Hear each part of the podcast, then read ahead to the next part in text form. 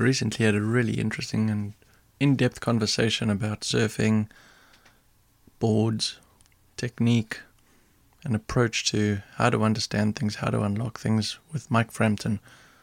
He's got a beautiful platform in the podcast world called Surf Mastery, and this is just a teaser to kind of share with those who haven't yet discovered it or that episode that we recorded in the wealth of information he has on all the other episodes he's recorded with coaches and pro athletes and he goes deep into understanding how people do what they do, what what makes them tick, and also the the details and designs, and also the details in how to approach technique, which I still think is the most important thing in unlocking um, any design or surfboard detail. So this is a conversation that you can hear us going back and forth discussing topics, but best of all, hear us unpacking hairballs and listening to us learn.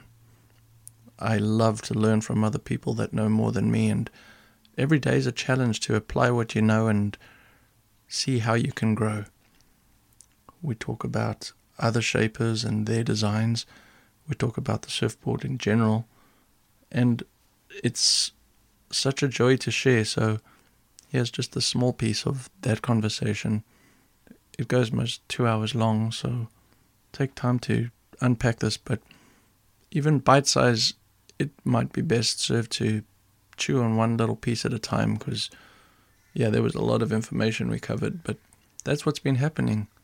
His surfing's growing and so is mine, but we're paying attention to certain things at certain times. So, yeah, the way Clayton Nienaber, who explains how waves break and we stand, is translated can take time to unpack and understand, but also which boards and which things flow together are really up to the way you understand it in your mind.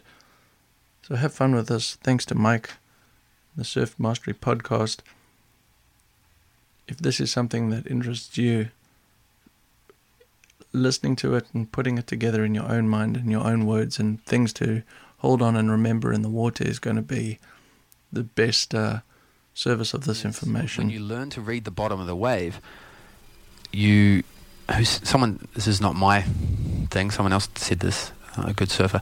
When you learn to read the bottom of the wave properly you then start to know what the top of the wave's doing based on the information the bottom of the wave is giving you what's about to be the top of the wave so yeah yeah exactly so you it's like clayton uh, his way of talking about it is like you dig the rail into that part of the water and because the water's drawing up to the top you that rail sticks and you get a free ride yes. up, up to the top.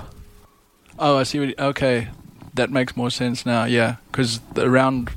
But if you drop down and you put all the pressure on your back foot, you get a change of direction up to the top, but you lose all your speed. And you hit the top, You're and you lose your, the wave, yeah. you lose the speed, and then you drop down again. And that's most people's surfing, is right? It's top to bottom sometimes, but it's very staggered. There's no flow.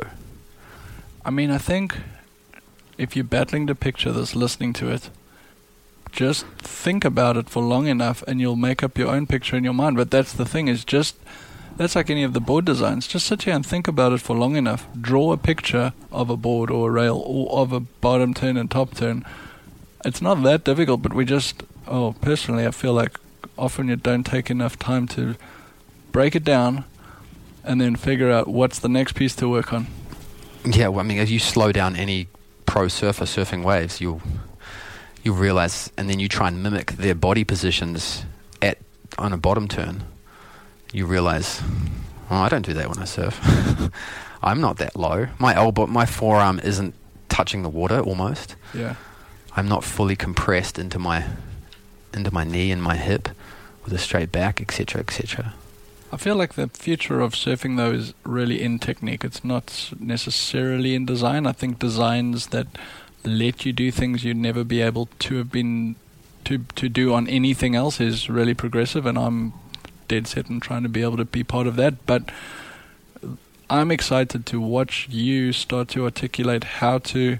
I like those two points you listened to. I like how you put them together. I like how you've done the muscle memory. I'll tell you now what I'm working on, but how to explain how to do that or make give a faster track to um, being able to do this in small waves is the future of surfing. I'm looking forward to hearing as a challenge how you unlocking that bottom turn into the small wave. Yeah, I'm working on it.